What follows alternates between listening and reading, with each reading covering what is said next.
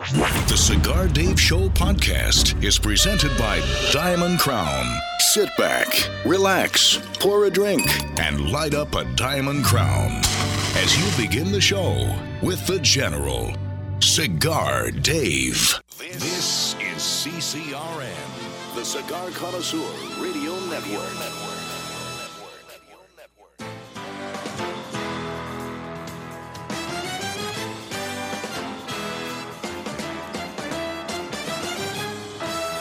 Broadcasting from Humidor 1A in the cigar city of Tampa, Florida.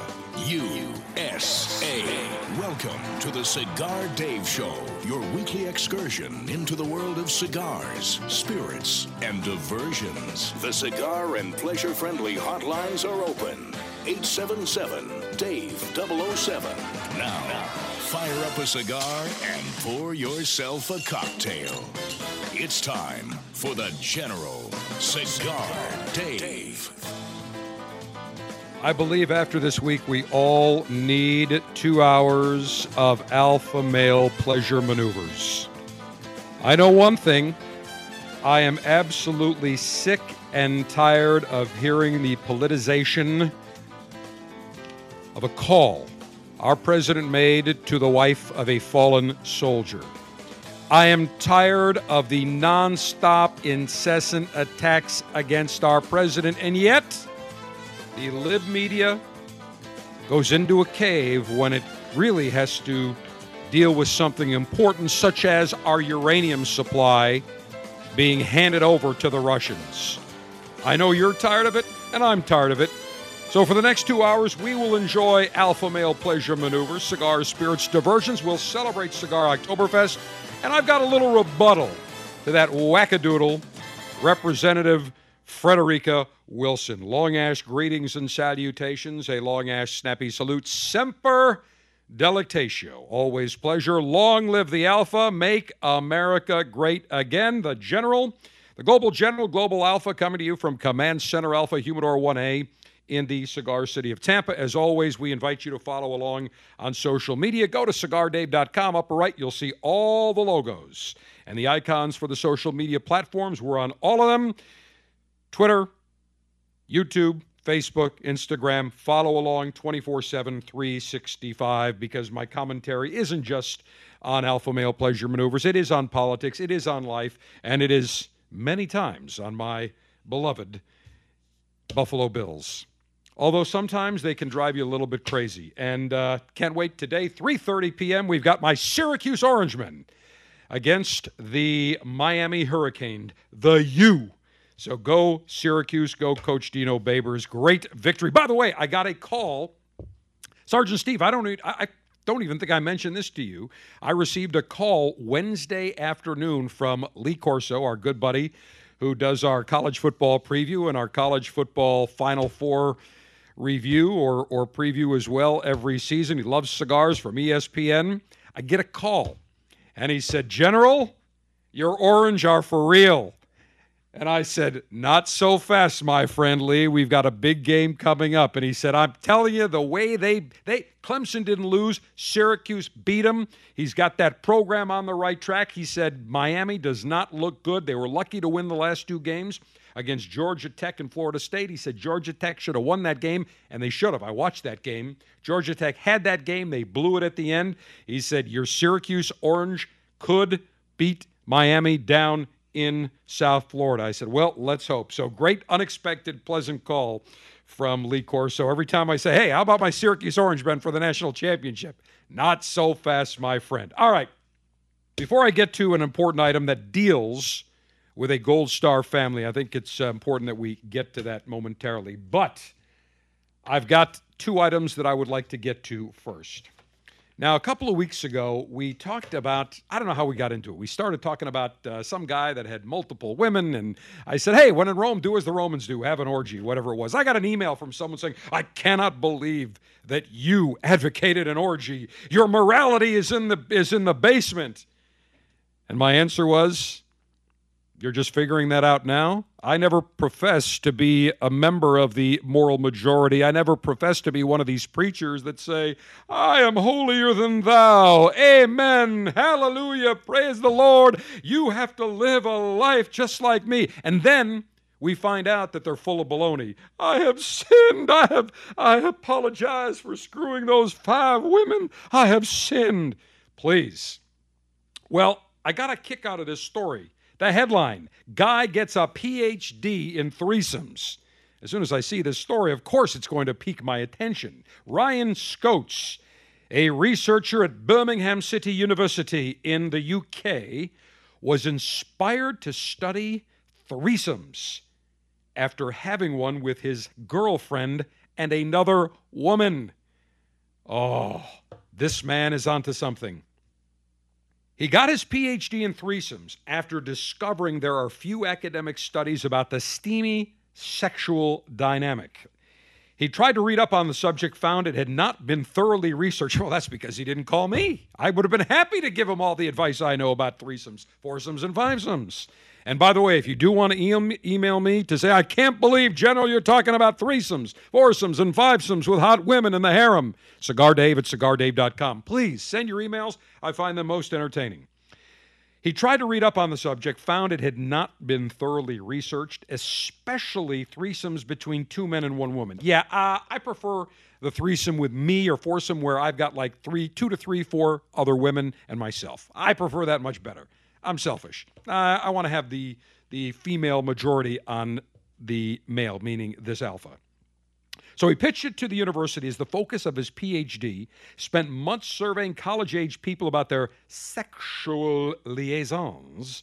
He found that in most cases, that uh, there was little physical interaction between men during threesomes. Now, wait a minute. He needed to do a PhD to discover that? You don't need a three or you don't need a, a, a PhD to know that if there's going to be two guys and a woman, yeah, especially if the two guys are heterosexual, yeah, they're not going to be all over each other. However, if you've got one man and there's two, three, four, five, six, eight women, in that case, the man's going to be all over the women. That's just how it works. And again, you don't really need a P. How he was able to finagle to get a PhD in threesomes, I got to give the guy credit. He also looked at uh, non monogamy, sexuality. But this guy now has a PhD in threesomes.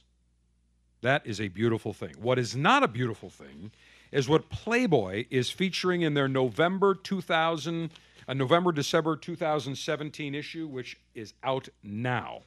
First issue to hit the newsstand since the death of the magazine's founder Hugh Hefner. Oh, that's how we got into that's how we got into talking about orgies and and and threesomes because we're talking about Hugh Hefner's passing and I mentioned that he spoke about all the orgies and all the threesomes and foursomes with all the women and I mentioned, "Hey, what the hell's wrong with it? Everybody wanted to be Hugh Hefner. Every man wants that. And I don't care if you are the most moral person or you are a straight arrow, deep down, every man's fantasy. This is fact Every man's fantasy is to have a threesome. The man with at least two women. I don't care. They could be saying, oh no, I've never thought about that. I have no interest. I don't care how much they deny it, they are lying. If you are a heterosexual male, if you have a milligram of testosterone running through your vessels, deep down, you know it, those of you that are listening to me right now, you know it, you know it, you know it to be fact. You deep down all want to have a threesome. And I feel sorry for those of you that have not, because you have missed out on one of life's great pleasures, like a cigar, like great steaks, like great libations. You have missed out on a wonderful pleasure. Again, keep those emails coming, cigardave at cigardave.com, because it provides me with great show material when I hear from all you supposed moralists. Now, Playboy First issue after Hugh Hefner's passing, November 2007, uh, November December 2017 issue out now, featuring the first ever transgender playmate, a first in the magazine's 64 year history. I am outraged. This is unacceptable. The 26 year old model, Ines Rau, has been in the magazine before, but this time as the first official transgender Playboy Playmate. appearing in a full pictorial and uh, in the iconic centerfold. She's from Paris, a fashion model. She appeared in Playboy's May 2014 issue in a special A to Z edition, which championed a more progressive understanding of gender as non binary. Now, I am one of those old fashioned men that want to see a real woman in Playboy or Penthouse or any other magazine or any any other nudity type of situation. I do not want to see a dame that used to be a guy because the only thing I'm going to think about when I'm looking at, you know, as I'm looking through her body staple, you know, you've got the centerfold and there's staples in there. I'm not going to be looking at the staples. The only thing I'm going to be thinking is this woman or this transgender, this thing, this it used to have a schmeckle. There is no way on earth that I'm going to look and say, look at her beauty. Look at her natural beauty. There's no way. The only thing I'm going to look is say, she used to have a schmeckle and a set of nads. And you all know the same thing if you look at this woman. And by the way, have you ever been out to a bar or restaurant and you see somebody that looks like a woman, but they just have male features and they're like, you know, six feet tall? You know, you say to yourself, used to be a guy. No ifs, ands, or buts. And I'm sorry, there's just no way on earth I have any interest in seeing a nude transgender because I just cannot erase from my mind, from from my thought process processes, knowing that that transgender, I guess you call her a woman, a thing, and it, whatever, used to have male organs. I'm just not going to get over that. I'm just not going to be able to. It just, it's just odd. Sorry, that's just how it is. Rouse said she didn't identify as transgender for a long time, confessing that she was afraid of never finding a partner or being perceived perceived as weird. Well, helloy, it is weird. Sorry, you used to have male organs. Now you've got female parts. It is weird. Sorry. And as a heterosexual alpha male, there is no way on earth in 10 million years I would ever have interest in dating or adding a transgender woman to my harem. Sorry, because the only thing I could think of is she's a guy. And all of you know it. No ifs, ands, or buts. Now, is that the politically correct thing to say? No. Is it the truth? Yes. Are we politically correct on this show? Hell to the no. And when I read a Playboy or a penthouse or whatever it is, I want to see a hot woman. I don't want to see a woman that formerly was a man that had surgery to change their certain body parts. No, thank you.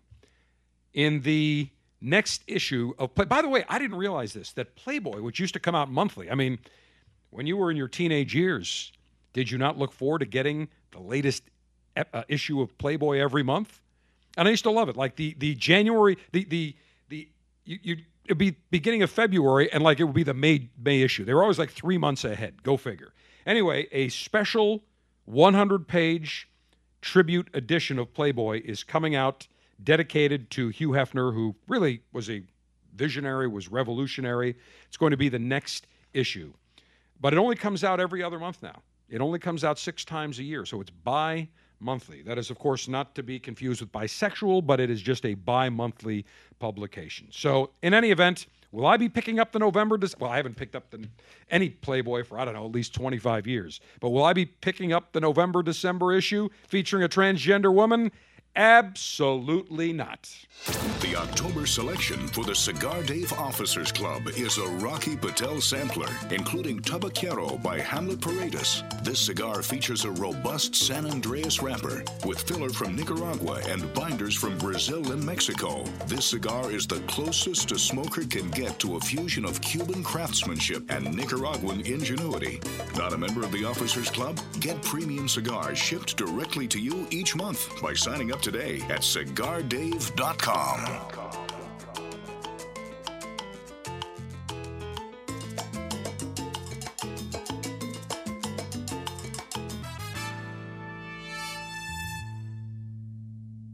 Some big news in the world of uh, cigars. One of the well known executives who has been in the cigar industry for 22 years, announced that she was leaving. And I'm talking about Janelle Rosenfeld, the longtime vice president of marketing at Altadis USA and its predecessor, Consolidated Cigars. She announced last week that she would be leaving Altadis after 22 years at Altadis. She started in the uh, spring of 1996, 22 years ago, saying that she had a great run it was just time to move on. She was ready for Janelle version 2.0.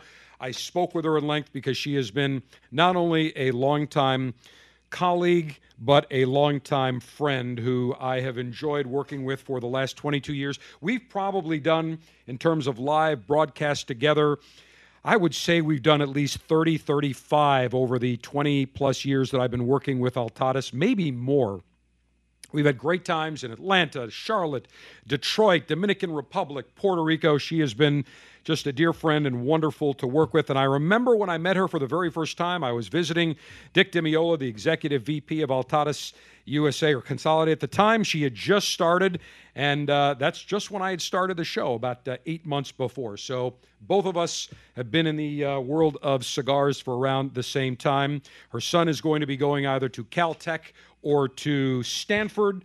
And she originally came from California, so she, she may be moving back uh, to California with her husband Arthur. I wish them nothing but the best. Again, she has been just a uh, wonderful to deal with, longtime friend. I think the cigar industry and Altadis specifically is going to miss her. But as she told me, 22 years, she's had a great run, and she was just ready to pursue some other passions. So she had a great time in the cigar industry. She said she'll always, her heart will always be in the world of cigars. So Janelle, we wish you the best.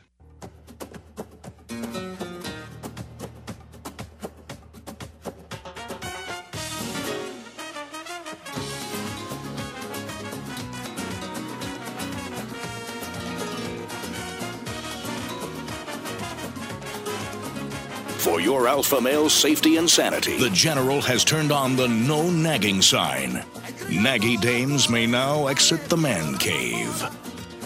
Malcolm Applegate, 62 years of age from Birmingham, England, did not have a no nag sign in his home because he had a naggy wife. He has just opened uh, up about his new life and his old one in a blog entry, but this is very interesting. He had a naggy wife, so he ran away from home and lived in the woods for 10 years because his wife would not stop nagging him. At first, I thought this was a joke until I saw this on uh, FoxNews.com. So, Mr. Applegate wrote he was a gardener for 25 years, enjoyed his job until he got married. The more hours he worked, the angrier his wife became. She did she said uh, he said she didn't like me being out of the house for long periods of time. She had controlling behavior. It started to get out of hand. She demanded I cut my hours. After he tried to work it out with his wife, Applegate left without saying anything to anyone for a decade. He lived in the woods near Kent, uh, Kingston for five years. He tended a garden at a community center for the elderly. He decided to apply to live at a, uh, an establishment called Emmaus Greenwich or Greenwich, which is a homeless charity that gives people a home for as long as someone needs it and meaningful work in their social enterprise. So he essentially decided to just escape. Said he was happy in his new home. Recently got in touch with his sister who thought he was dead. However, he has not spoken or uh, or made contact with his wife or former wife. Ten years.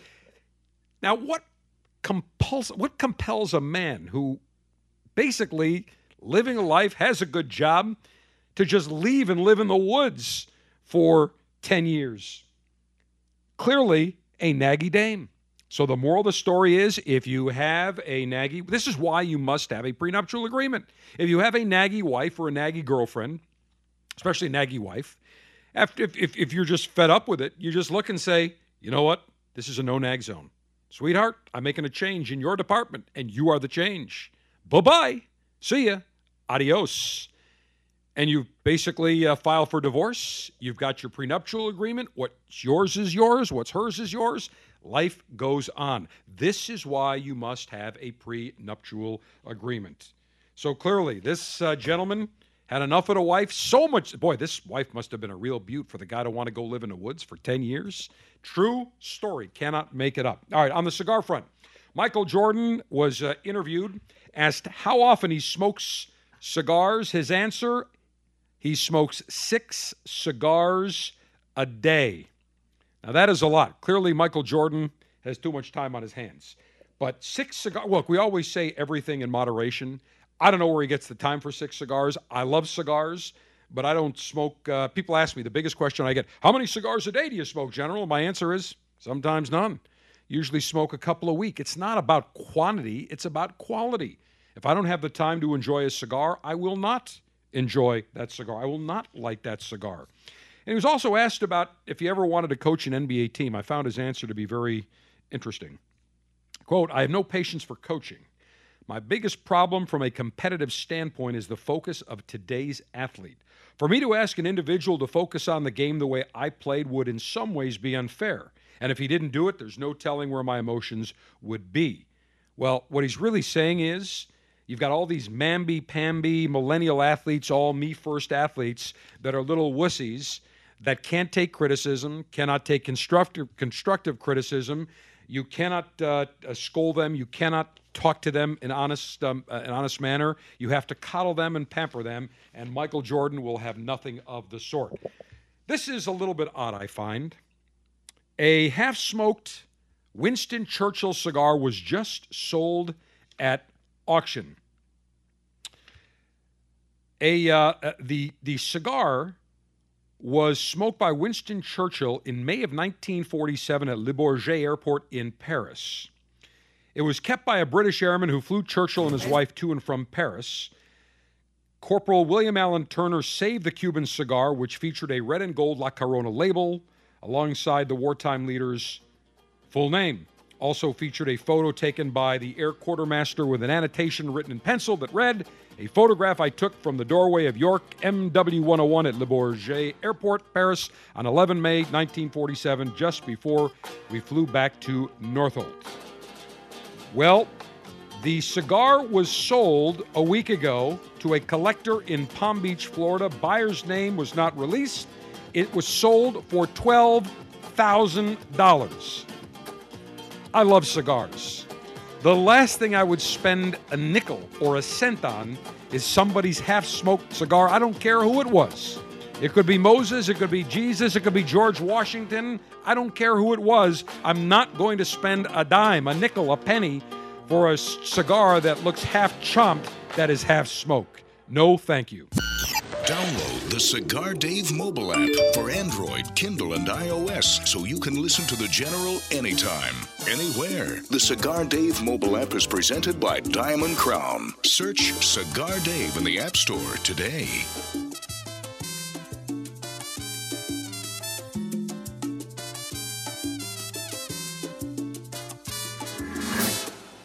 It's an exquisite day here at the Jensen Estate patio overlooking the 13th green. And we're underway. Jim Jensen has chosen his favorite stick. The Diamond Crown number 4 by J.C. Newman. See the way he holds the cigar, Tom? Mm-hmm. Excellent balance and heft. Ooh, he's eyeing the silky Connecticut shade wrapper, fermented twice for the smoothest, richest flavor. And hand-rolled by the Fuente family with a blend of six to seven distinct Dominican and Caribbean basin tobacco leaves. Each lovingly aged for at least five years. Oh, now Jensen's lighting up the Diamond Crown crown. He's got a precision burn, Tom. Mm, those highly complex flavors with hints of dark chocolate really deliver, Bill. Yes, like all cigars in J.C. Newman's premium Diamond Crown line. That'd be the highly rated Maximus and the Julius Caesar. Ah, now Jensen's settling in, rolling the rich smoke through his nose. Look at the satisfaction on his face, Bill. Oh, a thing of beauty, Tom. Experience the premium Diamond Crown brand by J.C. Newman at select retailers or Diamond Crown Lounge near you. Find us on Facebook at J.C. Newman Cigar Co. or visit diamondcrown.com.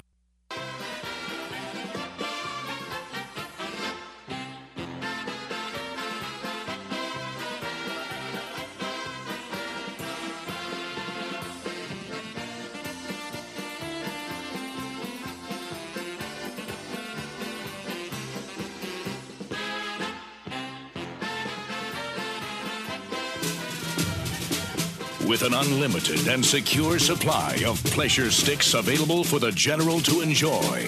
It's time for National Cigar Lightation Maneuvers.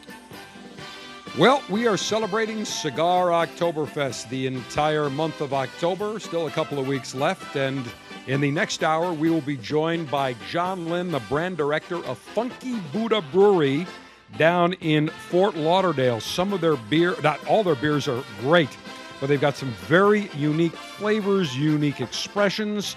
So we'll be joined by John talking about their uh, beer. In fact, they were bought by Constellation Brands a huge, huge corporation, own tons of uh, vineyards and wineries, as well as uh, spirits and beers. One of the big, actually, I think they own uh, Modelo and uh, Corona beer, if I'm not mistaken, from Mexico. So, very big player. Bought a very unique craft brewer, Funky Buddha Brewery. But for today, I need a cigar that is going to go with the beer that I'm going to enjoy in the first hour of the show today. So, I have pulled out the perfect pairing for my Hefeweizen, a Diamond Crown from J.C. Newman Cigars. I've been smoking this Diamond Crown brand since they launched 21 or 22 years ago now in celebration of J.C. Newman's 100th anniversary. This was a collaboration between Stanford Newman and Carlos Fuente Sr., both uh, no longer with us, but both giants in the world of cigars.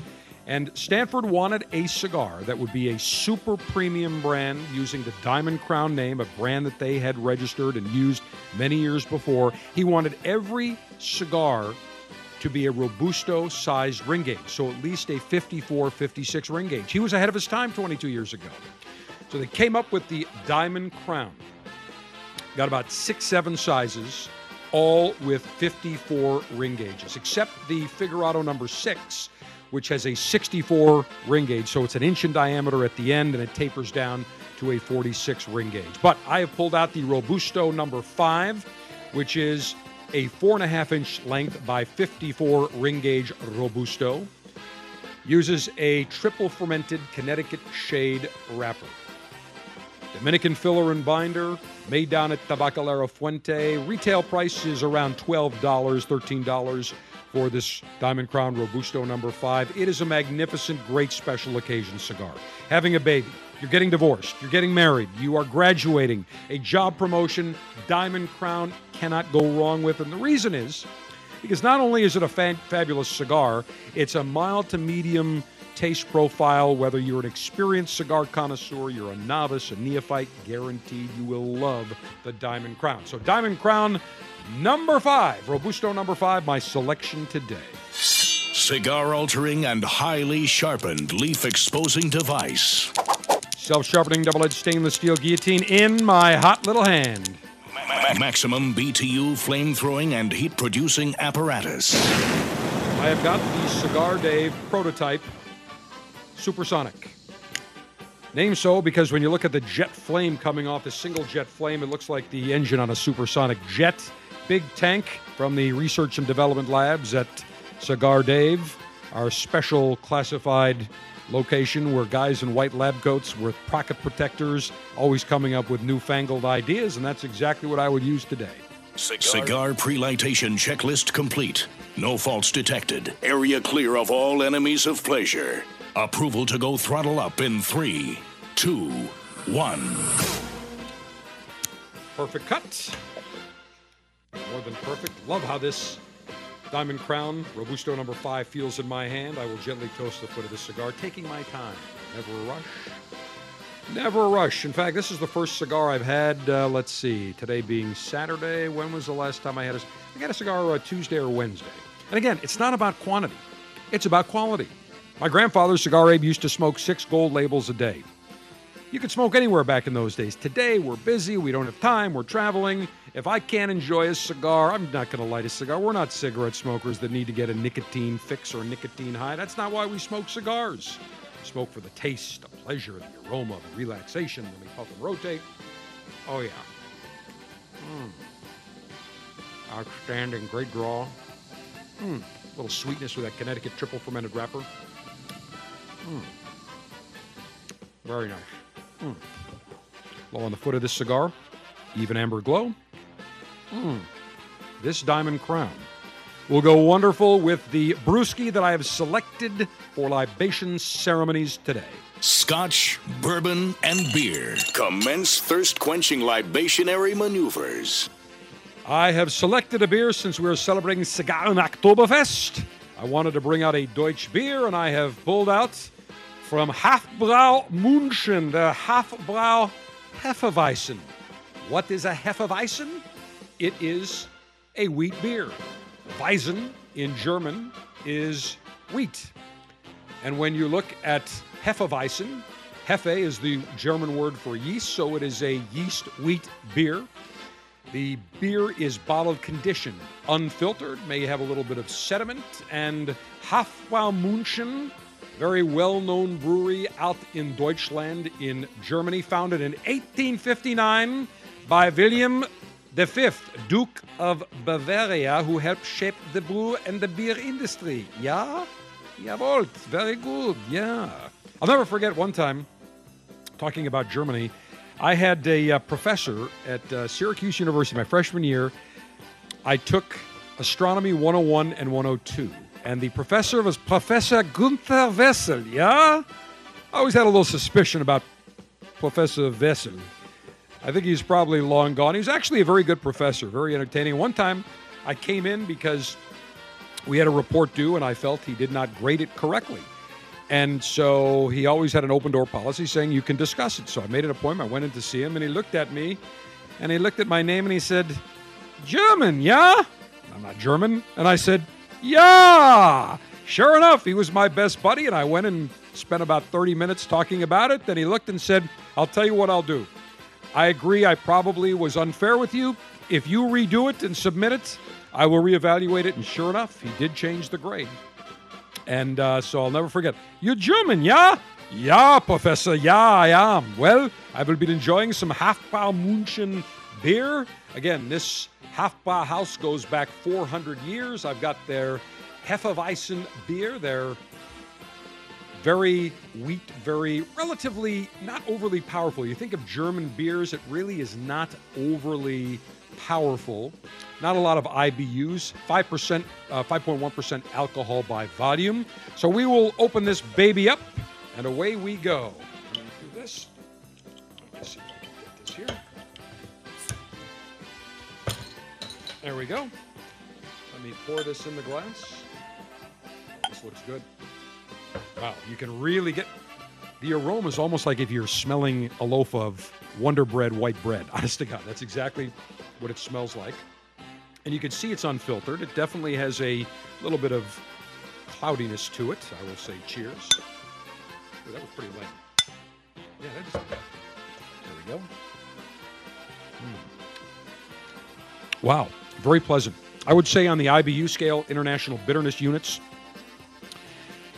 this is probably about a 15, not very bitter at all. This is actually smooth. Many people think the Deutsche beers, the German beers, are very strong and very powerful. You know, you see those German waitresses, they're very busty and bodacious waitresses. Yeah, Olga and Helga, they look very big and powerful. But the beer is not like that. This is very pleasant. Take another sip. Mm. My Hofbrau München Hefeweizen, perfect accompaniment to my Diamond Crown. All right, when we come back, I cannot let the events of the week go unchallenged, specifically when we are talking about the dishonoring the American president, no matter who it is, by a wackadoodle congresswoman, Frederica Wilson, who, by the way, looks like Michael Jackson. In fact, I, I, after I looked at her, I said, "Wait a minute, maybe Michael Jackson isn't dead. Michael Jackson with a uh, with a rhinestone cowboy hat." So I will get into that because a family, a Gold Star family, yesterday released the phone conversation that they had with President Trump upon his condolence call. As we continue second hour, we will be enjoying beer from Funky Buddha Brewery. I've got three magnificent brews. We'll talk about all their beers with John Lynn, brand director, as we celebrate Cigar Oktoberfest. Next week, we've got a giant, giant beer tasting. We're probably going to try to hit 25 to 30 different beers. We will be uh, originating the Cigar Dave show from Dunedin Brewery, their brand new brewery and tasting room with uh, Mike Bryant and a few other guests as we wrap up, hard to believe, Cigar Oktoberfest. September with Bourbon Heritage Festival came and went quickly. Oktoberfest during the month of October is about to leave us in another week. Where has the time flown? But we will enjoy every single moment of a Cigar Oktoberfest as we continue front and center. The General is always on Twitter, delivering breaking news, giving you the latest intel on cigars, and battling the enemies of pleasure. Chat with the General now at Cigar Dave Show.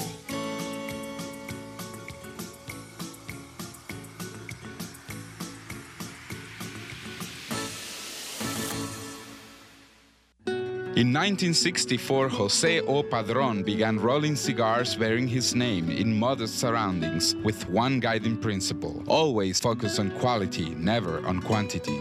Nearly 40 years later, Padron cigars are recognized for their superior taste and majestic construction, the result of Padron controlling all aspects of the cigar making process, including planting their own seeds, growing and curing their own tobacco, and constantly supervising the rolling room. To Wall Street, it is called vertical integration. To the Padron family, it's called making great cigars. The Padron lines include the Padron 1964 Anniversary Series and the Padron Traditional line. All Padron cigars are wrapped in Nicaraguan sun-grown Habano tobacco, available in natural or maduro. Experience Padron. For your Padron retailer, call 1-800-453-5635. When Padron is on the band, quality is a matter of family honor.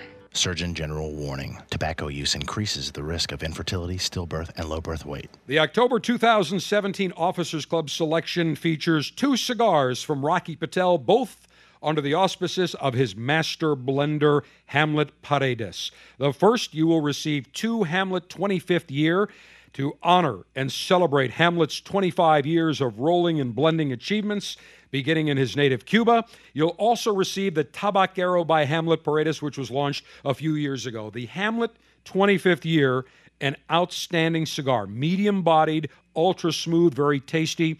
It was introduced at this year's Cigar Retailers Convention. It absolutely blew me away. A, an incredible cedary Ecuadorian wrapper, a hearty Pennsylvania broadleaf binder, Honduran and Nicaraguan fillers. It's a magnificent cigar. So, for those of you that are members of the Officers Club, they'll be coming your way in the next week to 10 days. If you are not a member of the Officers Club, go to cigardave.com. $22.95 per month gets you the latest and greatest in the world of cigars.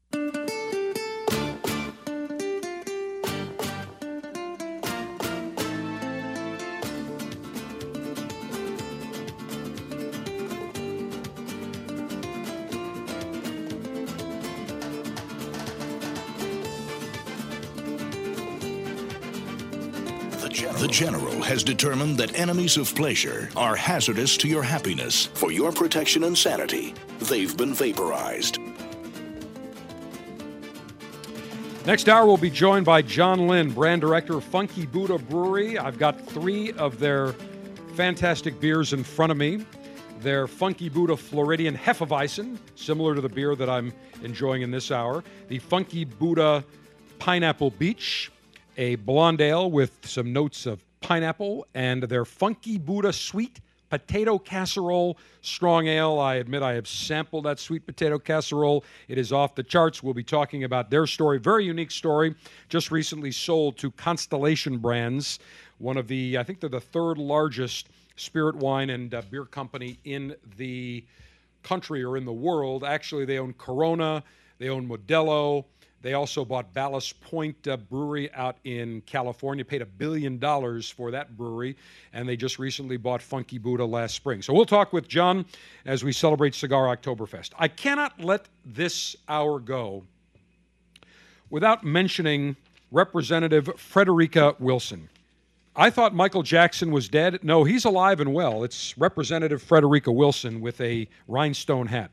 Now, I've spoken to some people. She used to be, I think, a representative or a state senator in Florida, up in Tallahassee. Spoken to some people that were very familiar with her that said she is an absolute nutball. All about her 10 screws loose, 10 sheets to the wind.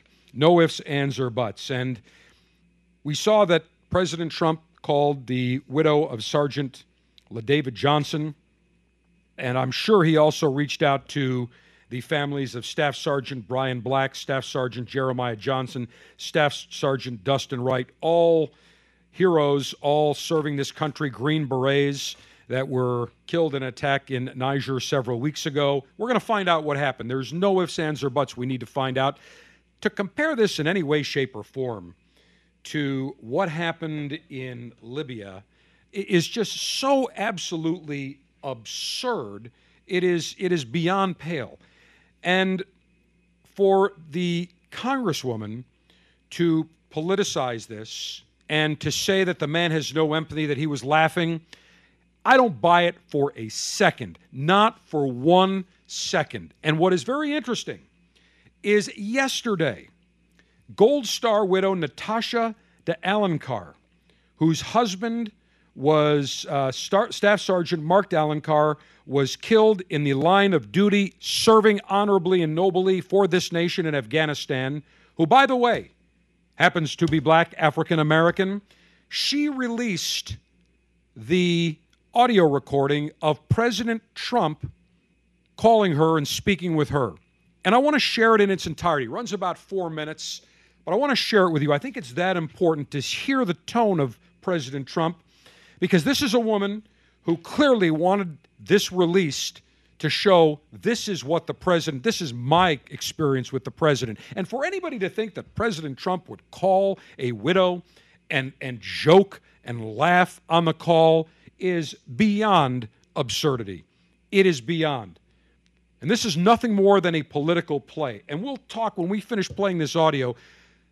General John Kelly, who on Thursday made some very poignant remarks in the, uh, in the White House press room, went on to make a remark about Representative Frederica Wilson, who she's now turning into, of course, a racist attack. Nothing could be further than the truth. Here is the audio of President Trump speaking with Gold Star widow Natasha Alencar as President Trump called with a condolence call on the loss of her husband in the line of duty, Army Staff Sergeant Mark de Alencar. Yes, sir. I am so sorry to hear about the whole situation. What a what a horrible thing. Except that he's an unbelievable hero, and you know all of the people that served with him are saying how incredible he was. Yes, sir. And uh, just an amazing, an amazing guy. And I Oh, just, he's, a, he's a great hero. Well, thank you, um, President Trump. Those words are very kind. He was an amazing man, an amazing husband, and an amazing soldier. And um, I, I couldn't be more proud of my husband than I am right now, sir. To be honest with you, um, it's what my husband wanted to. Yes. Everyone told me how great. I mean, he's like, he was the leader. He was the, he was the boss. He was their friend. They all loved him. You know, just like you do. I mean, he's just a special guy. Go ahead, Natasha. Yes, he's just an all-around guy, and um, I, I- I'm glad that you got to get to know a little bit about him and get to hear a little bit about him, sir. Um, my husband is, uh, to me, he was already my hero. To be honest with you, we've been together 15 years, five children. Um, run down real quick: 2017, 15, 12, and four. My son is currently um, in college in Missouri playing football. So when I say all around a hero, yes. And for now it's like the world gets to know he is an American hero. So thank you. I really, really appreciate it. I really do, sir. Thank you. That is so, that's so amazing. It's so amazing. And I'll tell you, when you're around, if you could, you know the people to deal with, but if you're around uh, Washington, you come over and see me at the Oval Office, okay? Yes, sir. You just come over and see me because you are just the kind of family. This is what we want. And how, so how good a football player is your son at Missouri? That's a good. He's got to be pretty good. That's a good team, right? Yeah, yes, sir. He's cornerback. He's been playing since he was five, and he got a, a full academic um, scholarship when we were stationed in Hawaii, um, Schofield Barracks, sir. So it's his life. That's what he always wants to do. He, he, you know, he's doing it, sir. He's making me proud, and he's making his father proud in heaven. So I have no complaints. I really don't. I'm a proud woman. got an academic. He got an academic scholarship, not a oh, sports scholarship. Not a sports guy. It, it was academic. He's had a 3.7 and above, sir, since the grades could from kindergarten all the way up to 12th grade. Me and my husband, we never had to worry and never had to stress on him doing it. And just to add that he loved football on it first, mm. There are no words, sir, to tell you how proud I am of my son. He's he, he's 20. Oh God, yes. It, it it's like I said. Are your other kids? Are your other kids all outstanding, or you have some Yes. good and some not quite as good? We got some soccer play, right? So you know, there are always a couple in the in, in the group here, and I have um, a- we have soccer players, cheerleaders, sir, singers. It's, it's a roundabout of talent, and they all have their special ways and their own ways. You know, they're all truly amazing kids. So yeah, um, we are truly blessed. Yes, we are. Well, you just take care of yourself. Yes, sir. Come around and see me when you're in Washington, and say hello to your children and tell them their father was a great hero that I respected and, and just I learned a lot before I made the call. I like to learn and, and to make what kind of a guy he was. So just tell him I said your father was a great hero. And take care of yourself, Natasha. You know that it's going to be Absolutely. time. Time is the key. Thank you so much. Just take care of yourself. And Thank you so much. Honored. I'm honored to talk to you. Thank you, sir, and to you the same. Okay, I really appreciate it, sir, and thank you. Thank you very much from myself and family. Thank you. Thank you very much, Tommy. You take care of yourself. You too, sir. Bye. That was the audio of the telephone call President Donald Trump speaking with Gold Star widow Natasha DeAlencar. That was not released by the White House. That was released by Mrs. DeAlencar. Her husband was killed in Afghanistan, killed as an American hero. She wanted to show what her experience with President Trump was. I will guarantee you that there will be some member of the liberal media, there will be some wackadoodle nutcase from the Democrat uh, side of things or some other nutcase lib that will take issue with whatever President Trump said. There will be something in there they will nitpick on to death. It is unbelievable to me that anybody would think in a million years, whether you agree with his politics or not, that President Trump would be anything but respectful to the family of of uh, of someone who was who was whose family was was grieving over the loss of a loved one in the act of military service. Now, John Kelly, General John Kelly, now the chief of staff, made a very some very interesting, poignant remarks in the press room. But when Representative Wilson went on and on, he basically said that her attack was an empty barrel attack. Now, empty barrel attack, basically, it comes from the expression empty barrels make the most noise.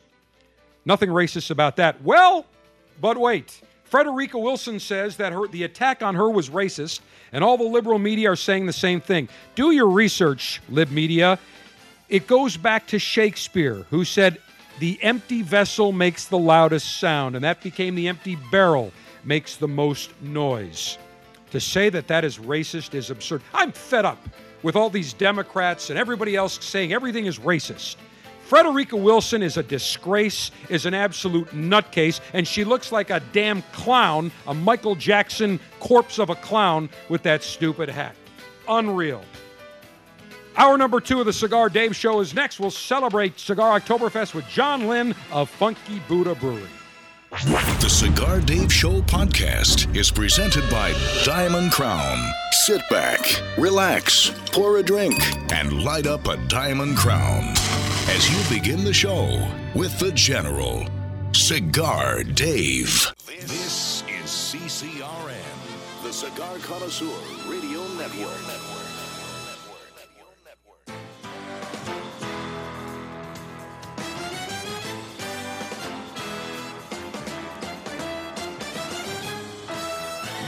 Broadcasting from Humidor 1A in the cigar city of Tampa, Florida. USA. Welcome to the Cigar Dave Show, your weekly excursion into the world of cigars, spirits, and diversions. The cigar and pleasure friendly hotlines are open. 877 Dave 007. Now, fire up a cigar and pour yourself a cocktail. It's time for the General Cigar Dave. We celebrate Cigar Oktoberfest, and that means sampling fantastic and ample quantities of beer. And today is no exception. We've got two weeks left of Cigar Oktoberfest, and we will, for the next hour, sample three fantastic beers from a very unique craft brewer right in the cigar and sunshine state of Florida, Funky Buddha Brewery.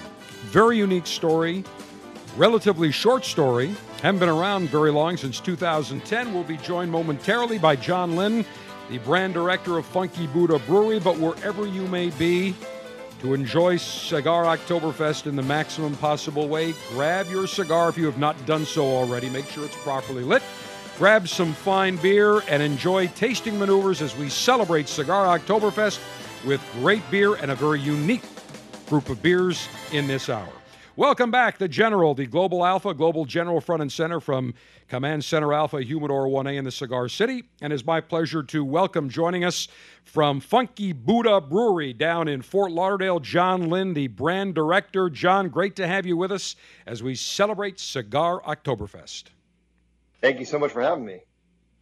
John, interesting story. I first came across Funky Buddha Brewery when John Russo Jr. of Hamburg Brewing, we were talking about some Florida craft brews and craft breweries, and he mentioned Funky Buddha. And at the time, I had heard of Funky Buddha, but had not sampled the various beers. And he said, General, you got to try some.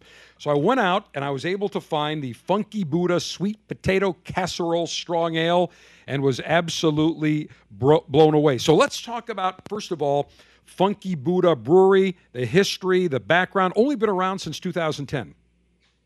That's right. We started as a brew pub in Boca Raton in 2010, September to be exact, and we had actually sold craft beers in a smaller spot before that and got popular for it. But our owner uh, and founder Ryan Sentz uh, had been a home brewer since college, so Ryan decided he was going to get into a bigger spot, start brewing his own beers, and he had a really unique uh, sort of way of doing that, and, and that's using natural ingredients and sort of recreating flavors and memories uh, through beer. So that was the the take, and it started all in September 2010.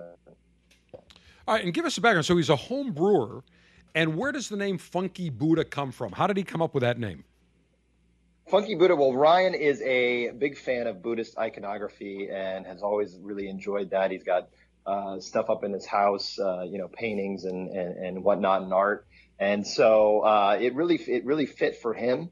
Uh, and when he had first started the place, uh, it was actually called the R&R Tea Bar and the Funky Buddha Lounge. And this, they were selling loose leaf teas and doing hookahs and uh, live comedy and stuff. And thought that was kind of a long-winded name, so cut the R&R Tea Bar part off of it and started calling it Funky Buddha Lounge. And the name stuck until we opened the brewery in Oakland Park in 2013, and then we just called it Funky Buddha Brewery. Now, where was the original R&R Tea Bar and Funky Buddha Lounge? Was that in Boca or was that in Fort Lauderdale? Also in Boca. So literally, the spot moved about four doors down in a strip mall into a larger spot. So when he got into the big space uh, in around like September 2010, uh, he was going up from about 800 square feet to 3,000 square feet, which was a monumental leap for him at the time. And uh, but basically making about 30 gallons of beer, kind of like a big kitchen pot uh, in the back of the brewery. So he starts out 2010 in Boca Raton with a small lounge. He said, what, about 3,000 uh, square feet? And he's making 30 gallons of beer at a time. That's it. That's it. That's it. So from that point, he got really sort of well known overnight for making these culinary style beers that really evoke flavor memory. And one of the first beers that he came up with was called Maple Bacon Coffee Porter, and that debuted in early 2011. Uh, so that's that's just like what it sounds. It's got you know maple syrup, coffee, the smoky, salty bite of bacon, and this beer was like breakfast in a glass. So people latched onto that immediately and started talking about it all around the uh, world, really, uh, on the internet. And that won the World Beer Cup Gold Award in 2016. Now, my only complaint, John, is that I can't find it here in the cigar city of Tampa. I went everywhere, nowhere to be found. How come? Maple Bacon Coffee Porter is a special beer for us, so we release it every January. It starts with a big festival here in our hometown around the brewery in Oakland Park uh, where we invite 3,000 people out and do a big beer fest, invite breweries from all across the country to join us and release bottles of that beer. Uh, and then uh, just last year, we started releasing that beer into distribution for the first time in 22 ounce bottles. So uh, it comes out in January.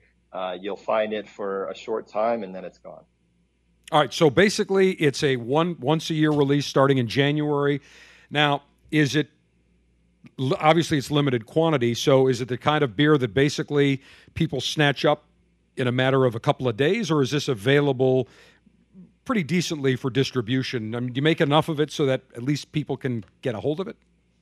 We made a pretty decent amount this past year. Um, we did about uh, we did about 2,500 cases of maple bacon coffee porter and released that throughout the state of Florida. So that was quite a bit, but you may still find it in what we call a honey hole here or there, where they may have a bottle lying on a shelf. Um, I, I could probably figure out a couple of spots in Tampa that may have it. But uh, in all essence, it's going to be gone from most major retailers probably within a month or so. John Lynn, brand director of Funky Buddha Brewery down in Fort Lauderdale, is our guest as we celebrate Cigar Oktoberfest. John, 30 gallons at one time is all that Ryan Sentz initially started with. That's it, 30 gallons. What was his first beer at the time? First beer at the time was actually a version of our flagship beer now, which is Floridian Hefeweizen. This is a big portion of our sales and one of the beers that people know us for. It's a German style wheat beer, unfiltered. Uh, it has aromas of banana, citrus, and clove that come through the fermentation process. So it's real refreshing and light, but has a lot of flavor too. And that was one of the first beers that Ryan actually debuted at the lounge as well, although it was a little bit different back then. Well, John, it's very interesting that you mention that because I have in my hot little hand a bottle of Funky Buddha Floridian Hefeweizen. And in the first hour of the show, I actually enjoyed a German Hefeweizen. And many people think that a Hefeweizen, the wheat beer, is or German beers are going to be very full, very strong. That's not the case. So tell me about this Floridian Hefeweizen as I open it up and get ready to sample it. Absolutely. A Hefeweizen is, uh, it basically means uh, yeast and wheat. Hefe is yeast and Weizen is wheat. So that's exactly what you get. You get a yeasty wheat beer, and the yeast comes from in the form of being unfiltered. So you get a little bit of that haze. And the yeast does help provide flavor. So we we here at the brewery we make a lot of beers with ingredients like maple syrup, coffee, vanilla, fruit, you name it. But we get all the flavor of this beer through fermentation, and that's the yeast that's actually eating sugars, converting it into alcohol, carbon dioxide, and those wonderful aromas of clove, banana, and a light citrus note that you'll get when you first uh, take a whiff of Floridian. Yeah, and you know you also get that wheat. As I said earlier in the first hour, when I sampled the uh, the the German Hefeweizen is that you it's almost like smelling a loaf of Wonder Bread. You get that that that unique uh, wheat type of aroma. And the same thing here with some of those additional other aromas that you mentioned. Let me say cheers as I take a taste of this Funky Buddha Floridian here. By the way, it's a beautiful golden, uh, just a nice golden yellow, a little bit of cloudiness because you say it's pretty much unfiltered. So I'll take a taste. Oh, this is beautiful. Smooth. Very, very smooth. No bite whatsoever. Very balanced beer. Mm. Uh, goal is to keep that, that balance between those aromas and flavors. And like you mentioned, the wheat malt, which is also kind of a star, it makes it kind of a little bit tart, a little lighter. Uh, it's a it's a lighter drinking malt than barley, which is you know what what most beers are primarily made of. And this contains barley too, but just about half. So the Floridian, would you say, is your flagship beer? That is our flagship beer. It's really what we've become known for. As you go across the state, you can find Floridian on draft and uh, and, and in six packs at retailers all over the place. It's very interesting. We see the explosion of IPAs, the India Pale Ales, and many of the craft breweries known for their IPAs. I know you have some IPAs as well, but it's very interesting that you took a different path. Your Hefeweizen, your wheat beer, number one selling beer, and that's really what you're known for. That's what puts you on the map. Absolutely, I think it's a it's a it's a great conversion beer for people who are used to drinking maybe light lagers or maybe a little bit different beers uh, that, that are more macro in that sense. So people come on board to craft and you know they've got something that's still light, still refreshing, very approachable, but has a little bit more flavor. It's a little bit more complex and uh, you know can, can can really be used in some some interesting ways. So I think it's worked for us, and uh, you know obviously the name and the branding helps too know, we, we try to. Yeah, and I'll tell you what, the, the, bottle on this, you know, and, and, every one of your bottles, the top, the neck of the bottle has the Funky Buddha uh, logo with a band around it, almost looks like a cigar band, and then below it, every uh, label's a little bit different, but it's a Buddha, a picture of a uh, looks like a a uh, the Buddha actually in a hammock between two palm trees. And I've got to say, that's very Floridian. The whole bottle just has that nice Floridian uh, tropical look to it. Yeah, that's definitely what we aim for. I mean, we try to have uh, the beers sort of have a story and they sort of capture these emotions and these feelings, whether it's Floridian or Maple Bacon Coffee Porter or Hop Gun or IPA. So in our branding and the way we present ourselves, we also want to convey that too. We want to convey this, you know, sense of discovery through the beer. Now, when Ryan Sentz, the founder of Funky Buddha Brewery, started back in 2010, making 30 gallon batches of the Floridian, uh, what was the initial response? What was because again, you're craft brewery, you're in Boca Raton. Uh, what was the initial response? Was it gangbusters right out of the gate? Give us a little bit of an idea of the progression, the growth progression. Well, I can tell you a little bit of a perspective uh, that I had, which I was actually a writer at the time, and uh, actually came in to cover uh, the unveiling of the new Funky Buddha lounge and brewery in Boca Raton in, the, in, September of 2010. And so I was pretty blown away. I was a big craft beer fan and uh, there were really not very many breweries in South Florida at the time. There were a few brew pubs that were doing mostly traditional beers, you know, a brown ale, uh, you know, an, uh, a pale ale. IPAs were still even hard to come by, a blonde ale, things like that. So to walk in and have, he had an orange creamsicle wheat, he had rum barrel aged beers, a, a, huge barley wine aged in bourbon barrels, and all these natural ingredients. So it was pretty eye opening right off the bat to be getting this uh, sort of flavor influx. And I think that's exactly what a lot of people found as the brewery became really well known on Beer Advocate, Rate Beer, these websites that were people gathered to talk about beers and uh, and what's going on in the beer community. And uh, so those beers really, um, especially maple bacon. Uh, we came up with another beer called No Crusts. It's a peanut butter and jelly brown ale. These beers really catapulted the brewery into sort of a, a national spotlight almost. And that's what necessitated the conversation to build a big brewery here in Oakland Park. And how how how long after you, uh, Ryan started in 2010 with the uh, small brewery in Boca Raton until he opened up the big brewery in Oakland Park, Fort Lauderdale? So Ryan and his brother Casey, the founders of, of, of, the brewery here in Oakland Park, set out to open it sometime in early 2012. They really began looking uh, and found the location here in Oakland Park. We're actually located in an old Sears distribution warehouse. It had been vacant for 12 years.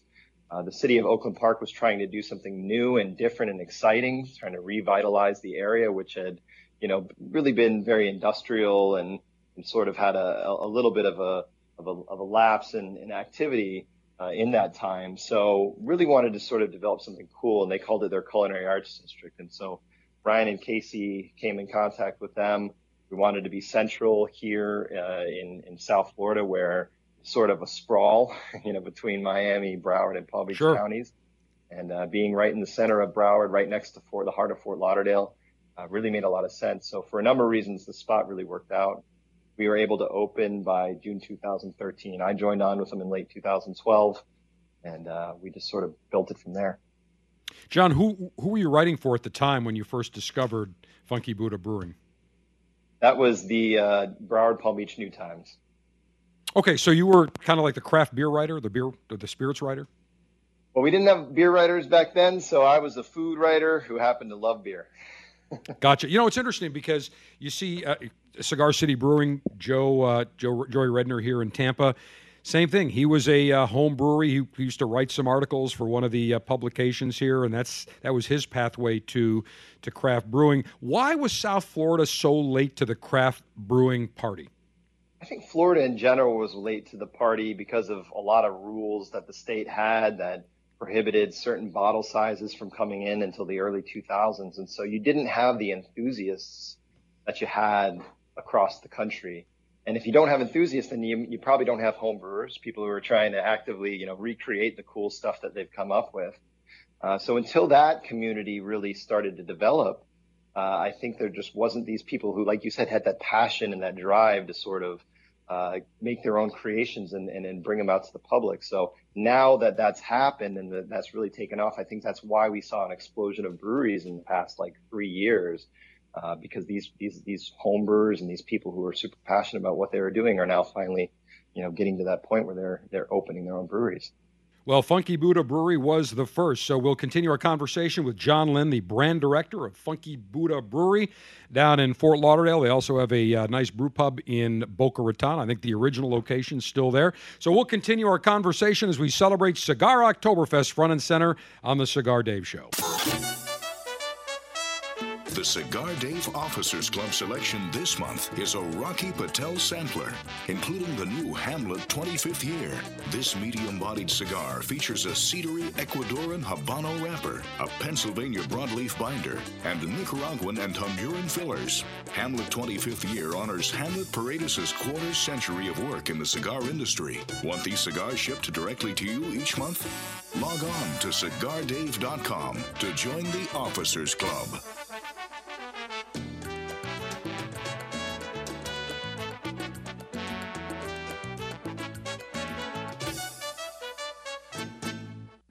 In 1964, Jose O. Padron began rolling cigars bearing his name in modest surroundings with one guiding principle always focus on quality, never on quantity.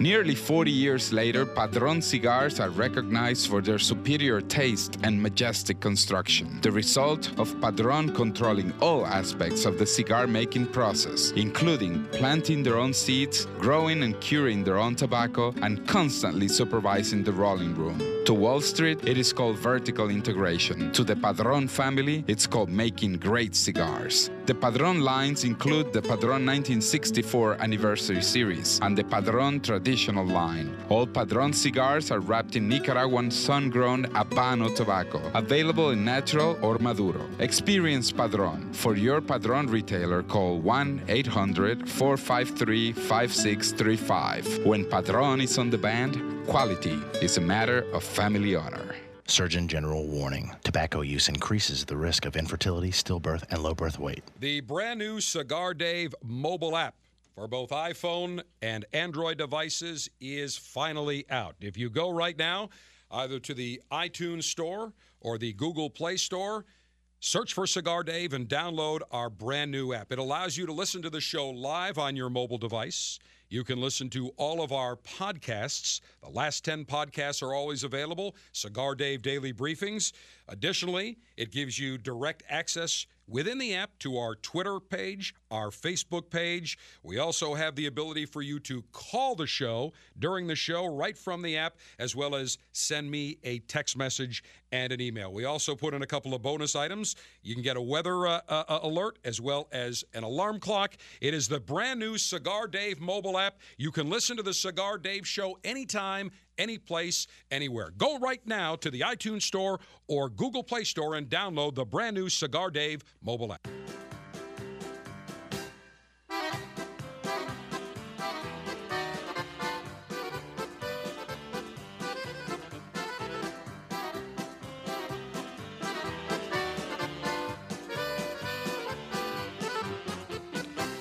We celebrate Cigar Oktoberfest, and our featured guest and brewery this entire hour is Funky Buddha Brewery. We've got John Lynn, the brand director. Funky Buddha started out in Boca Raton in 2010 with uh, the founder, head brewmaster at the time, Ryan Sentz, making 30 gallons of his Funky Buddha Floridian. Today they have grown and uh, 2017, they have a national awareness, national presence. John, let me ask you. We were uh, just talked about the delay in in craft brewing getting to South Florida. Now we're seeing an explosion of it, but you were Funky Buddha really at the forefront down in uh, Oakland Park uh, near Fort Lauderdale. So much so that you were recently acquired by Constellation Brands, which is based uh, not far from my hometown of Buffalo, New York, in a Rochester suburb called Victor. And people don't realize how big they are. They own Corona, they own Modelo. Uh, they bought Ballast Point out in California, and they bought Funky Buddha this past year that's got to be an interesting, uh, you know, kind of an interesting situation where you're all entrepreneurs used to doing your own thing. Has anything changed, or has Constellation just allowed you to get more capital to do more of the things you'd like to do? Yeah, that's a great question. I think so far, I mean, we've seen a, tremendous amount of resources, uh, the passion and the enthusiasm that these folks at Constellation have for bringing quality, high-end brands to uh, market is incredible. I mean, we're just we're surrounded by really smart, really intelligent people who are helping us now to do all the things that we've been doing for the past four years, but do them even better. And so, if any changes have have, have arisen, it's that we're going to be able to get our product out to more people, get into new markets, uh, have better access to market, and you know ultimately better resources to make sure that we're successful at it. Have you increased the amount of production with Constellation coming in? Have they uh, talked about plans for expansion of the brewery, or can you uh, handle all the expansion right in your current Oakland Park brewery?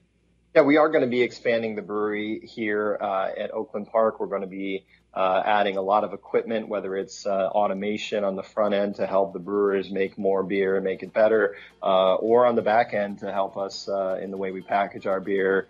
Um, but yeah, the tremendous amount of sort of intelligence and resources we have is just going to help us make even better products and uh, do that a little bit better. So yeah, we will produce a lot of that here in Oakland Park. So Ryan Sentz, the founder, and Casey, uh, his brother, they will still stay on, continuing overseeing the Funky Buddha brewery operation. Absolutely, yeah. Ryan, Casey, myself, we're all still here uh, day to day, you know, driving the bus, so to speak, and making sure that we continue to innovate and make cool beer. Now you can concentrate on making uh, the beer, creating new beer products, and uh, leave all the financial headaches to the uh, corporate office up in Rochester. We'll continue with John Lynn, brand director, Funky Buddha Brewing, around the corner. You, you need to add some alpha to your Facebook newsfeed. By following The General, you'll get the latest intel in the world of cigars, info on the show each week, and see what The General is smoking. Click like at facebook.com slash cigar dave.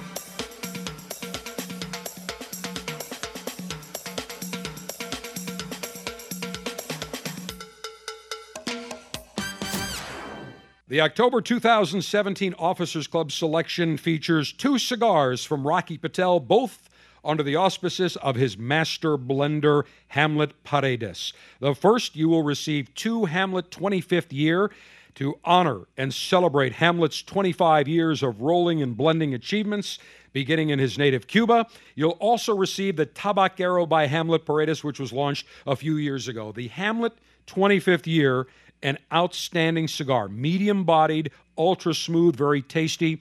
It was introduced at this year's Cigar Retailers Convention. It absolutely blew me away. A, an incredible cedary Ecuadorian wrapper, a hearty Pennsylvania broadleaf binder, Honduran and Nicaraguan fillers. It's a magnificent cigar. So, for those of you that are members of the Officers Club, they'll be coming your way in the next week to 10 days. If you are not a member of the Officers Club, go to cigardave.com. $22.95 per month gets you the latest and greatest in the world of cigars.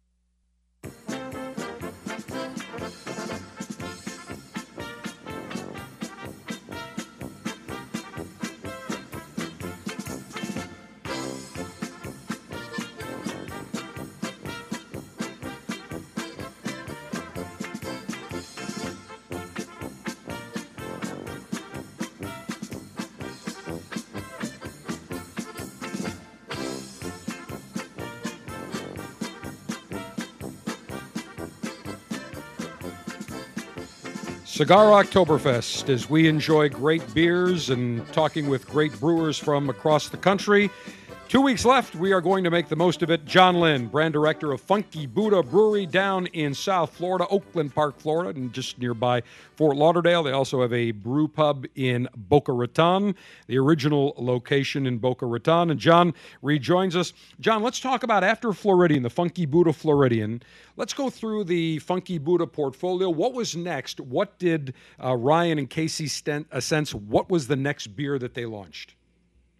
When we opened up in 2013 here at the brewery, we came out with two flagship beers, and the first was Floridian.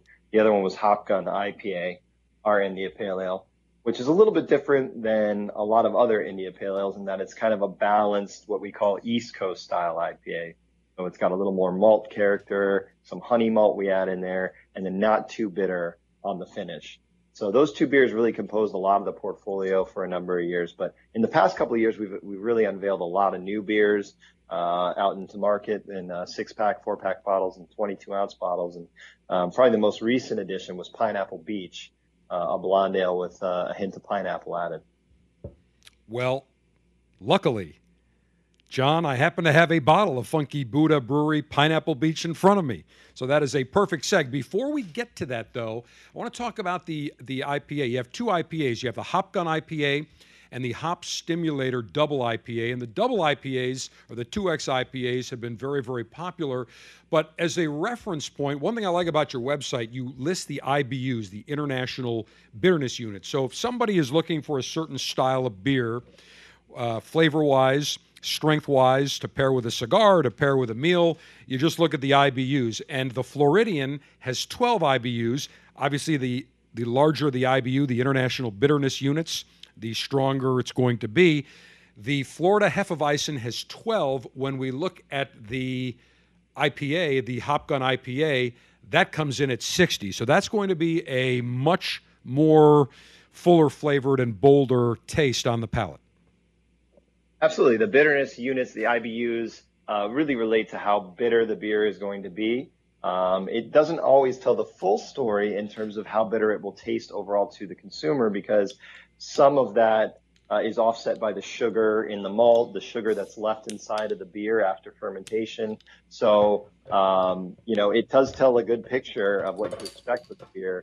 You might have an imperial stout, for example, with a um, with a you know IBUs of 50 or 60 that tastes less bitter than an IPA that has 60 IBUs too. So it there's a lot of factors at play, but it does tell a good part of the. Well, I've just opened up the Pineapple Beach Blonde Ale with pineapple. Now, this has 20 IBUs. Alcohol by volume is 5%. And as I smell this, the thing that comes to mind, I remember growing up, I grew up in Buffalo, and in the summer, going to summer camp, the the aroma of the fresh grass, the dew on the grass, just had this unique, uh, kind of unique summertime aromas. And as I sniff this, that's what I'm reminded of. It's a very bright, very clean, very crisp aroma on the nose. Yeah, we start with a blonde ale, which is basically similar in composition to, say, a Pilsner or uh, a Helles style lager. So a lot of Pilsner malt. Um, you know, we use a touch of wheat in this beer to add a little bit of lightness, a little bit of head retention to it.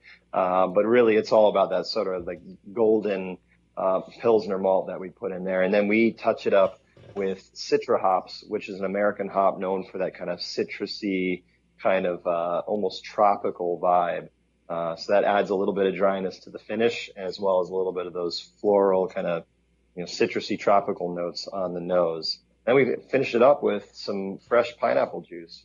We had real pineapple juice to this beer, and just enough of it where you get that aroma, you get that flavor, but it's not overwhelming. It's still a sessionable, you know, sort of blonde ale first. All right, let me say cheers. Very nice. Take a sip here. Oh, that is refreshing. And you know what? The, pineapple is very subtle. It's not like you're drinking pineapple juice. There's nothing worse than a spirit or a beer where you're not getting the spirit or the beer taste. You're just getting all the the additive. Not the case at all. This is very bright, very crisp very clean, no bitterness, no bite whatsoever, just a subtle hint of pineapple on the way down. This is fantastic. Is this uh, another one of your big sellers? It is. It, we debuted it in February this year. It's a year-round beer, and it's quickly grown to be a pretty significant part of the portfolio. People are, I think, feel like you that it's a nice, refreshing, uh, summery beer. Great for the state of Florida, where it's basically summer all year but we've got a little bit of that kind of intriguing pineapple note to, to add some cool character to it. Now, I was able to find the Funky Buddha Floridian, the Pineapple Beach, and also the Sweet Potato Casserole in single bottles. I didn't have to buy a four pack or a six pack, which to me denotes the popularity of these beers. Uh, and also, I think it's great because people can say, hey, you know, that sweet potato casserole, that pineapple beach looks interesting. Let me grab a bottle, see what it's like. And uh, I think that's a very effective tool for people to be able to sample a beer, discover it, and then that leads to certainly higher sales in the four pack or six packs. Yeah, those single serve sections in Total Wine and Publix and ABC, right. all the, the, the great retailers out there, they've really helped people kind of come up with sampling opportunities to try these beers out and find out what they like. So the Florida Hefeweizen the Funky Buddha Hop Gun, the Hop Stimulator Double IPA, the Pineapple Beach, those are all part of your year round uh, uh, collection that are available in bottles. I know you have some other year rounders that are available on tap, but those are, the, would you say, the big four in your portfolio? Yeah, absolutely. Now we move over to the seasonal, and you've got four very interesting seasonals. I want to save the sweet potato casserole for the very end of the show, but let's talk about three other seasonals that you have, starting with the More Morrow Blood Orange IPA. Absolutely. Our seasonals uh, come out for three months uh, of the year, and More Morrow debuts in spring as our spring beer. That's a IPA with fresh, fresh blood orange added. Uh, you get a great sort of balanced malt body with a little bit of bitterness, and then a lot of that blood orange uh, just comes right in and gives you that huge citrus impression in nose. Uh, that's seven percent uh, ABV, and yeah, real popular seasonal for us.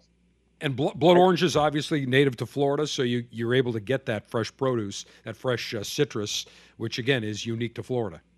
Yeah, it, you know, it's funny when we started, we, uh, I mean, man, we used to go sit in the back room and all of us would cut citrus up. We'd peel citrus uh, peels off of the off of the fruit, and uh, now we've gotten to the size where we have to have uh, a little bit of help with that. So we usually go to processing facilities that can take all the fruit and uh, sort of get it into a very usable form for us. Still using 100% natural ingredients, but getting it processed uh, in advance, so it's easier for our brewers, and they don't have to, you know, uh, peel ginger or, or, or, or key limes or something like that for for 16 hours a day.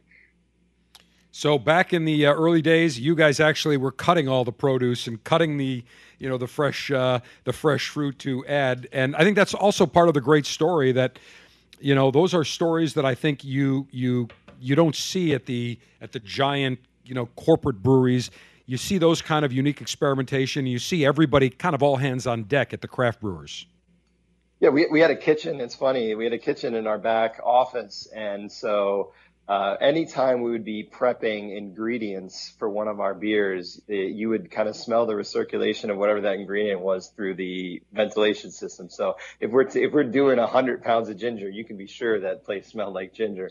And uh, we we actually had one beer uh, it's called Fire in the Hole. It's a raspberry habanero uh, red ale, and uh, we we would make that and prep that back in the kitchen, and and people's eyes would start stinging when those habaneros go into the blender. We'd have to get out of the offices at some point uh, because that would be in the air. So uh, pretty cool, um, you know, the way that we sort of brought that up uh, and, and started out to where we've gotten now.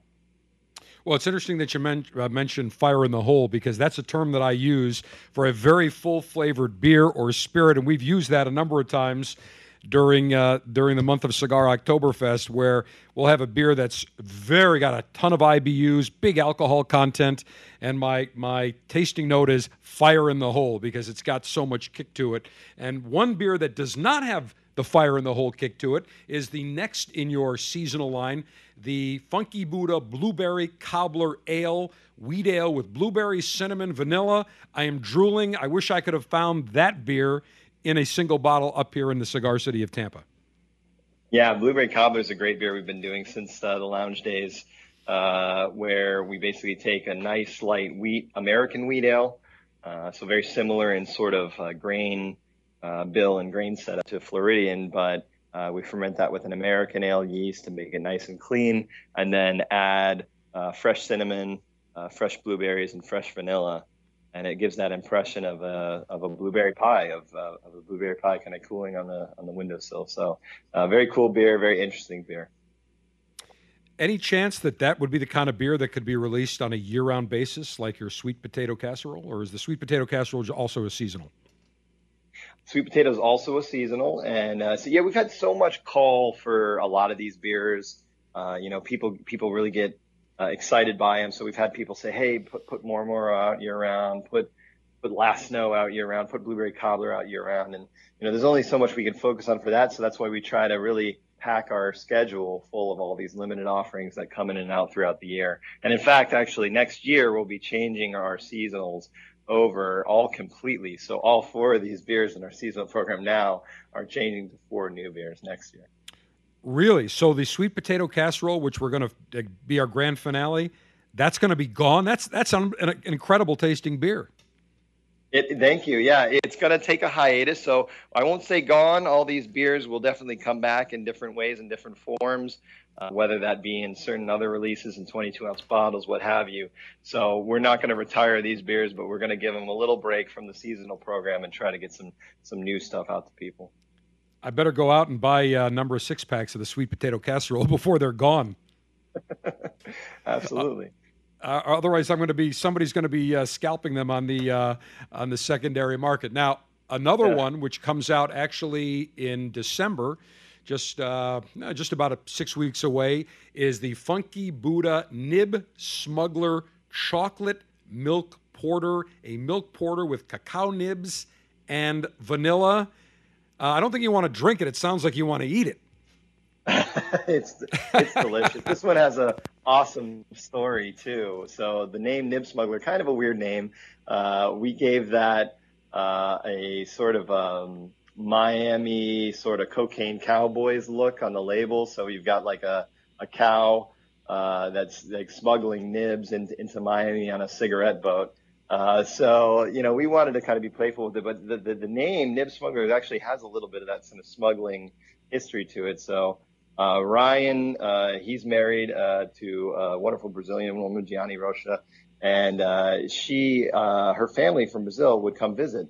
So Ryan was looking for good cocoa nibs that he could use to make some beer, and asked her brother, "Hey, I really like these Brazilian cocoa nibs. I can't get any right now. Can you smuggle some in in your bag? Bring me 20 pounds."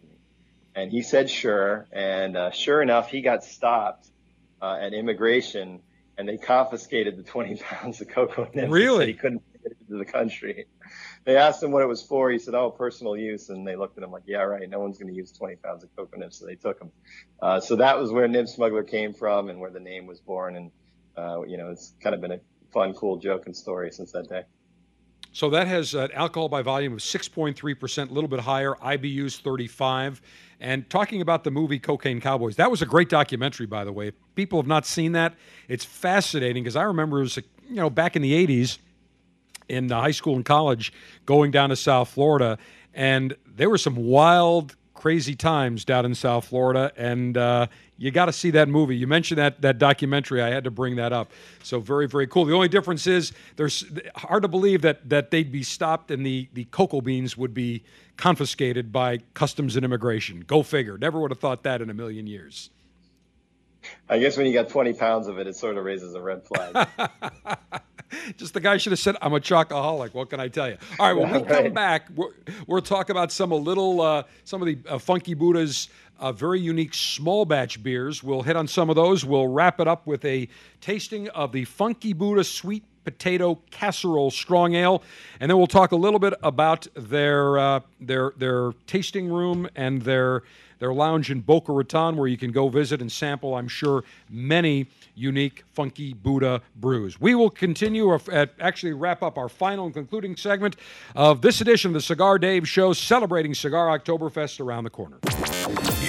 Miss any of the general show, you can catch up anytime with the Cigar Dave mobile app, presented by Diamond Crown. Listen to the most recent show simply by opening the app with our continuous replay, or you can download a podcast of a past show. Search Cigar Dave in the App Store to get it.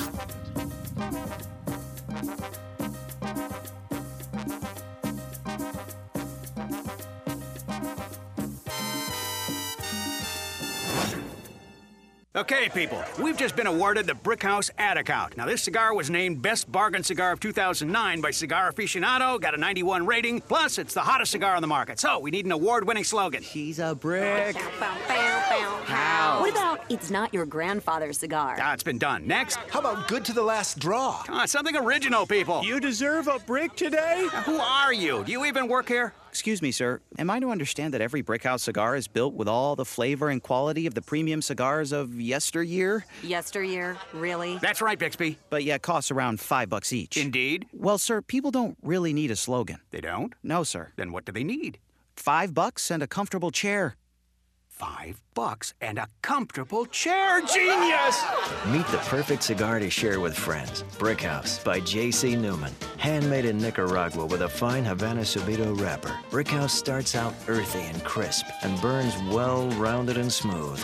Nothing stands the test of a good time like a Brickhouse. For more, visit BrickhouseCigars.com.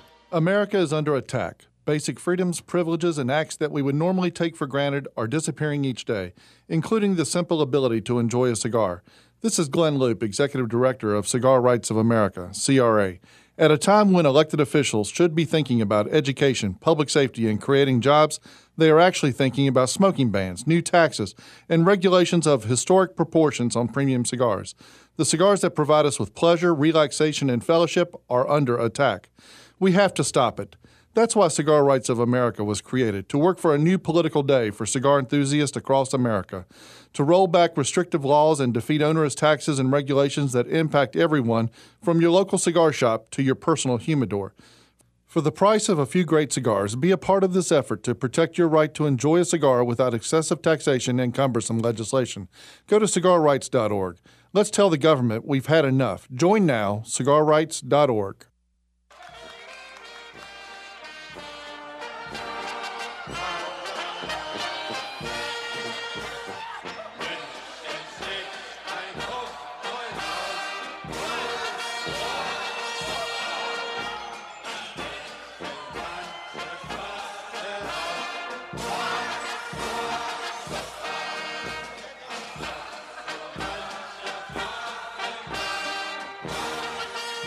Just like being in München in Bavaria for Oktoberfest, but we do it via the audio channels. Uh, and wherever you may be, hope you are enjoying Cigar Oktoberfest. Have a great cigar, have a great beer, or do as I do, just pick multiple beers. I went into one of the retailers here in the cigar city of Tampa that sells a very large quanti- a, a qual- quantity of different beers by the bottle, and I just started going in and selecting them. You don't have to know anything about the beers. That's how I discovered Funky Buddha uh, kind of initially, but a very, very great way to sample different beers. Get four, five, six friends, get some cigars, each put in 20 bucks, buy a whole bunch of different beers, and conduct your own tasting. John Lynn, brand director of Funky Buddha Brewery down in Oakland Park, where their uh, large brewery tasting room is, as well as Boca Raton. John, let's talk about the tasting rooms. It's like being, uh, you know, Cigar Oktoberfest year round at your tasting rooms. Do you have one at your large brewery in Oakland Park? Yeah, the tasting room, the tap room, as we call it here in Oakland Park, uh, is an awesome facility. It's 5,000 square feet. We have a ton of people that come in and celebrate with us daily. Uh, 25 beers on tap, including all of our year rounds, all of our seasonals and limiteds, and then a lot of brewery exclusive stuff too that you can uh, try here or pick up in Crowler to take home. Uh, we also do our own kitchen, which we call Craft Food Counter and Kitchen, and uh, that has fantastic food.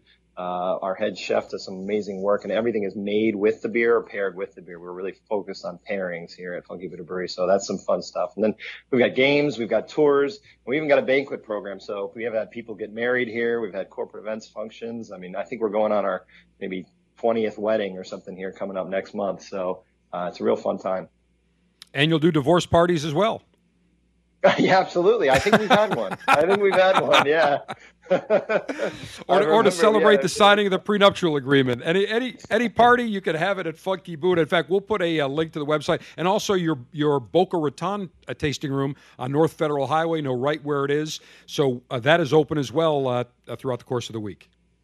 It is open, and they also have a homebrew shop over there. So if you're a home brewer looking to get into brewing beers or get some new ingredients or whatever you might need to pick up, you can head over there and get your stuff. Cool. Let's talk about the Little Buddha Small Batch from Funky Buddha Brewing. Uh, we talked about the Maple Bacon Coffee Porter. We'll talk about that, and then give me maybe one or two other ones that uh, that are pretty popular in that line. Yeah, Little Buddha Small Batch series uh, is something that we started uh, in 2016 uh, to showcase more limited and unique beers in a 22 ounce. Uh, so we've got a really fun lineup. We do one a month and it's anchored by Last Snow, our coffee and coconut porter, which gets a lot of acclaim, uh, and that comes out twice. All right, so that's a porter, and I see you also have called one called uh, French Toast Double Brown. When I come and see you, John, I've got to try that. yeah, French toast is awesome. It's just like it sounds. Tastes like a stack of French toast with maple syrup. Uh, and that beer is actually moving into our goodness series, which is going to be our seasonal series for next year. Uh, so that beer, as well as Sticky Treats, which is a Rice Krispie Treat blonde ale, those two beers are going into that series along with Key Lime Pie Tart, which is going to be a tart Berliner Weiss style beer with vanilla and key lime juice. And then the spring beer is uh, going to be a spiritual successor to Moro which is an IPA with passion fruit, lime, and mint. So those beers are going to be entering the new series next year. Okay, I want the Rice Krispie beer. That I'm definitely going to try. Let's uh, finish it off today with the Funky Buddha Sweet Potato Casserole, a strong ale with sweet potatoes, vanilla, and spices. Now, when I first tried this, I didn't think it was that strong. It was very pleasant, but it's got a higher alcohol by volume, pushing 8%, IBUs, international bitterness units of 30. Tell me about this beer as I say cheers. Yeah, sweet potato casserole, super unique beer. Uh, strong ale, meaning that it's uh, 8% alcohol. It's uh, more on the malty side, but we use brown sugar in there to help give it a little bit of lift and body and uh, hmm. lactose as well. And then we finish that up with uh, fresh sweet potatoes, cinnamon, and vanilla. So you get that real fresh baked quality right out of the oven. Oh, my goodness. This is off the charts. The aroma is incredible, the taste is fantastic. Mm. Outstanding. John, that is the perfect way to wrap up our hour with you, talking about Funky Buddha Brewery. And we'll have links to their. Uh, to their website. And John, I'm going to come and visit you. I want the tour, and I want to try that Rice Krispie beer, and I'm going to get down soon. And I appreciate you joining us today on the Cigar Dave Show as we celebrate Cigar Oktoberfest. Thank you for having me. We can't wait to have you at the brewery, Dave. Sounds like a winner. John Lynn, brand director, of Funky Buddha Brewery off the charts, the sweet potato casserole. You'll see the picture. We'll have all the links for you. Cigar Dave, the general saying, May your humidor always be full. May your cutter always be sharp. May your ash be extra, extra long. Semper Delectatio. Always pleasure. Long live the Alpha. Make America great again. Enjoy Cigar Oktoberfest. And I say, cheers.